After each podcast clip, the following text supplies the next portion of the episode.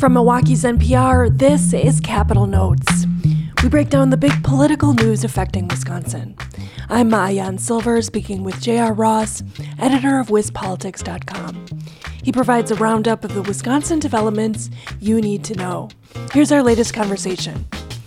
Hi, JR. Good to be with you. Hey, thanks for having me around. okay, so I know we've talked quite a bit about the Wisconsin budget in the past, but I wanted to start with a refresher for those who might not be too familiar with it. First of all, how is, is the budget passed? So, Governor Evers proposed um, his two year budget in mid February. We are now going through the joint finance process. And how that works is the committee will have four public hearings around the state starting in early April. Um, they'll also have some agency heads at least come in and testify about specific areas of the budget uh, in the Capitol. After they get through that process, they begin to move on to uh, executive sessions. They start voting on the budget. And they basically go over it line by line. Um, the first action we anticipate is that they will have a, a rather long motion that will strip what is in their minds policy from governors out of the budget, and then they'll start basically off of current law and build their version kind of line by line. Uh, now, as that process plays out, it's not going to ignore what Evers proposed. They'll still have that kind of as an option, but we're expecting them to push aside much of what the governor wanted and really focus on what they think should be in the budget. The big questions I have in this process are how are Governor Evers and Republican leaders, Robin Vos, the Assembly Speaker, and Devin LeMahieu, the Senate Majority Leader, how are they going to work together uh, during this process? The last two times that, that the governor to his budget did not do a whole lot of working with Republican leaders. This one seems a little bit different. They've been meeting and talking. It's like they both realize they need each other to get something significant done because there's a lot of money laying around. Um, so we're kind of interested to see how it plays out and how the governor works with these guys after they kind of worked against each other the last two go rounds. And for those who might not have been following this year or previous years, how does the budget affect policy in Wisconsin? Well, the budget is one bill that kind of has to pass, um, and it can include any. It includes everything from spending on schools to medical assistance to which includes Badger Care to aid of local governments. I mean, it kind of is all encompassing. Now, if the budget doesn't pass, we just kind of keep going as is with current law. The problem, of course, with that is that uh, inflation is driving up costs. So if you are a school district, for example, and you got X dollars from the state in this current budget, your costs are going up that X dollars are probably not going to cut it um, the next two years. So you're looking for an increase, something to help you with, deal with what's going on. Now, policy wise, you know, there's the option to put policy in the budget. They can do all kinds of things. You know, whatever policy they want can go in there, but uh, the question is, what will they put in? Uh, Republicans have balked at the policies that Governor Evers has wanted in past budgets and taken it out. Uh, but I've been watching a lot of budgets for a long time policies in the eye of the beholder, we always say in the Capitol. So to one person is a fiscal pol- fiscal item, to another person pure, pure policy. So we'll see what Republicans put in. What's also interesting about that question is the governors in Wisconsin have one of those powerful veto pens in the country. They can use it to cross out, for example, a word um, in a sentence or, or bits of sentences in a spending bill. Okay, they can only do that if there's spending in the bill. So if you put policy in the budget, for example, that is a real issue for Republicans because you open the door to Governor Evers reworking that policy language with veto pen. So you might see with this budget that's unique is trailer bills that would include the policy to affect the money put in the budget. So, for example, with let's say the Brewers, right? Uh, Governor has talked about putting uh, state money into the stadium district oversees the Brewers uh, American Family Field. Um, might the money be in the budget, but the policy, the language of how it would work, be in a separate bill to prevent Evers from rearranging what Republicans want? That's something to watch. I want to get into the Brewers' money with you in a little bit, but first of all, you mentioned the Joint Finance Committee is going to hold public hearings on the budget around the state starting April 5th. What kind of impact do these public hearings have? A lot of times, honestly, not a whole lot. There have been some ex- uh, exceptions that that though. I can remember once, uh, some years ago, there's a program called IRIS. It is a program that helps people who have physical challenges remain in their homes. Um, otherwise, they'd be going to you know assisted care facilities. Uh, then Governor Scott Walker was talking about reducing funding for that program. there were a parade of people who have a number of health challenges who came into the Capitol at the public hearing that they had and said, Look, um, if you do this, I'll be forced out of my home. You will change my life dramatically. And I remember lawmakers kind of going, Whoa, we really hadn't anticipated this kind of a, uh, an impact from this program. It's one of the few times I can remember my many years of doing this that I really saw a change from the public hearings. A lot of times these hearings become uh, somewhat repetitive. You know, the same things you hear over and over again about school funding or various issues. So they often don't really impact lawmakers in a dramatic way. But that IRIS program, the people on it, that's one example I can remember of it really changed the trajectory of a budget because of that public testimony. You mentioned policy as something that could be in the budget, something that Republicans could leave in there or put in trailer bills. There's been a lot of talk around the country about bills that are against drag story time or children's story hours. Do you foresee things like that being hot button issues in Wisconsin as well? No. Uh, I mean, there could be a chance it'll be introduced, but Republicans are taking a much different approach this session to uh, bills in the last session. You know, last session, governor was up for reelection after his first four-year term.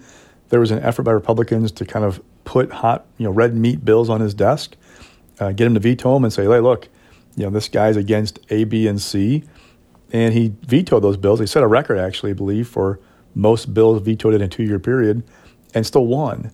So Republicans realized, okay, he's going to be here for four more years how do we work with this guy or at least not waste our time sending him bills that aren't going to get done? Now, it's not to say there won't be any bills vetoed this session or they won't send him some hot topics, you know, to try and put people record about it, but I'm just not seeing the same appetite so far from Republicans to like, okay, let's have a lot of pointless fights just to make a point. What can we actually get done this session that might actually be good for us that the governor can, you know, sign?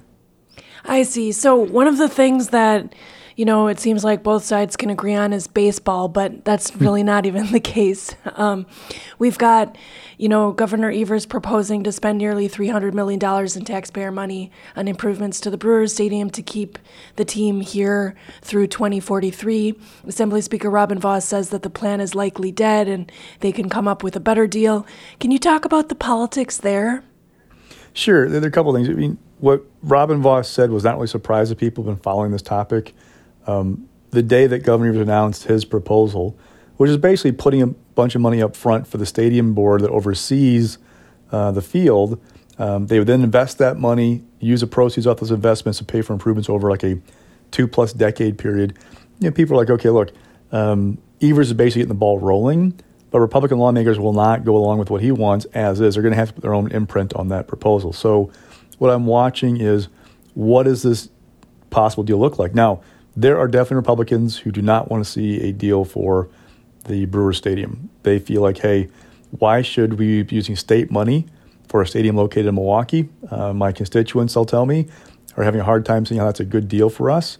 The flip side is the way it was structured when it was built was that you know sales tax in the five county area was used to construct much of the ballpark and fund improvements, maintenance, that kind of thing. Um, the stadium district board has a contract in which essentially state owns most of the field.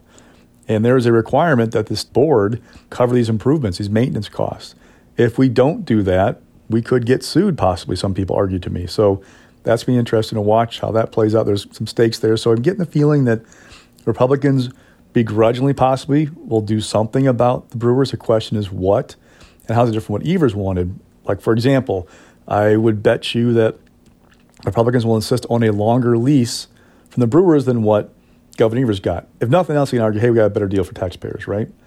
Um, two, when the governor announced his proposal, there was not a number from the Brewers of, okay, we're going to spend X dollars every year on maintenance and upgrades ourselves, along with this money from the district board, right? So that might be something you watch. Also, how is the money structured? Robin Vos talked about doing something more similar to what happened with the Bucks a few years back. You know, there's a, a ticket surcharge in that mix. There was a, a local contribution from the city. It's all, you know, all kinds of ways it was done that's a bit different than what Evers proposed. Now, the situation's a little bit different too, right? Uh, back then, the new ownership group who bought the team from Herb Kohler's understanding that if there was not a new stadium, the NBA would buy the team and move it somewhere else. Um, so there was a little bit of urgency to get this done. A little bit different with the Brewers. And again, we also, as a state, we as a state, um, through this district board, own a whole part of the stadium. If there's no baseball team, that baseball stadium is not very uh, good investment, right? So it's kind of like this feeling, okay, something will get done. The question is what, and will it be in a standalone bill or in the budget? Again, like we talked before, if it's in the budget, there's spending, the governor can rework it with his partial veto pen. If it's not in the budget, standalone bill, well, then you have to get Republicans on board who may not care for it. If it's in the budget, at least they can go, okay, look, I like tax cut A and this thing over here, so I can go ahead and swallow this Brewers deal to get what I really want, which is you know these tax cuts. Standalone bill may not get that incentive to vote for. it. You may have to get Democrats on board, and if you have to rely on the minority party to pass anything, you empower the minority party to ask for changes. So there's there's ups and ups and downs for both approaches. Again, like I just get the impression there's going to be something done at the end. The question is, what's it look like, and how different is it from what Evers proposed? I see. Okay, it's pretty complicated, but it sounds like you know there's a lot of avenues to potentially keep the brewers here. I'm wondering if there are tax, um, you know, incentives for people who don't follow baseball potentially. well, you know, the argument is that if the brewers aren't here, then you're going to lose. For example, I mean, brewers players pay state income tax, right? There's sales tax off of the stadium being there because there are, you know, concessions and things like that. If those things go away, the state, you could argue, would lose money. So that's the question. Is there an investment that makes sense where you're not losing money because a team were to move? Um, the same time, you know, again, the argument from outstate lawmakers is okay, why would we put $290 million in money upfront, state taxpayer dollars money upfront into this deal that makes people a little bit kind of like, ah, not sure this is what I really want in terms of coming to Milwaukee and the Brewers. Well, hopefully it's not three strikes on this. uh, okay. Well, thanks for the insights, JR, and thank you again for joining me on Capitol Notes. Have a great day. That was J.R. Ross of WisPolitics.com speaking with me, WUWM's Maayan Silver. Listen for our segments every Monday with an extended segment on lake effect, and check out the Capitol Notes podcast wherever you get your podcasts.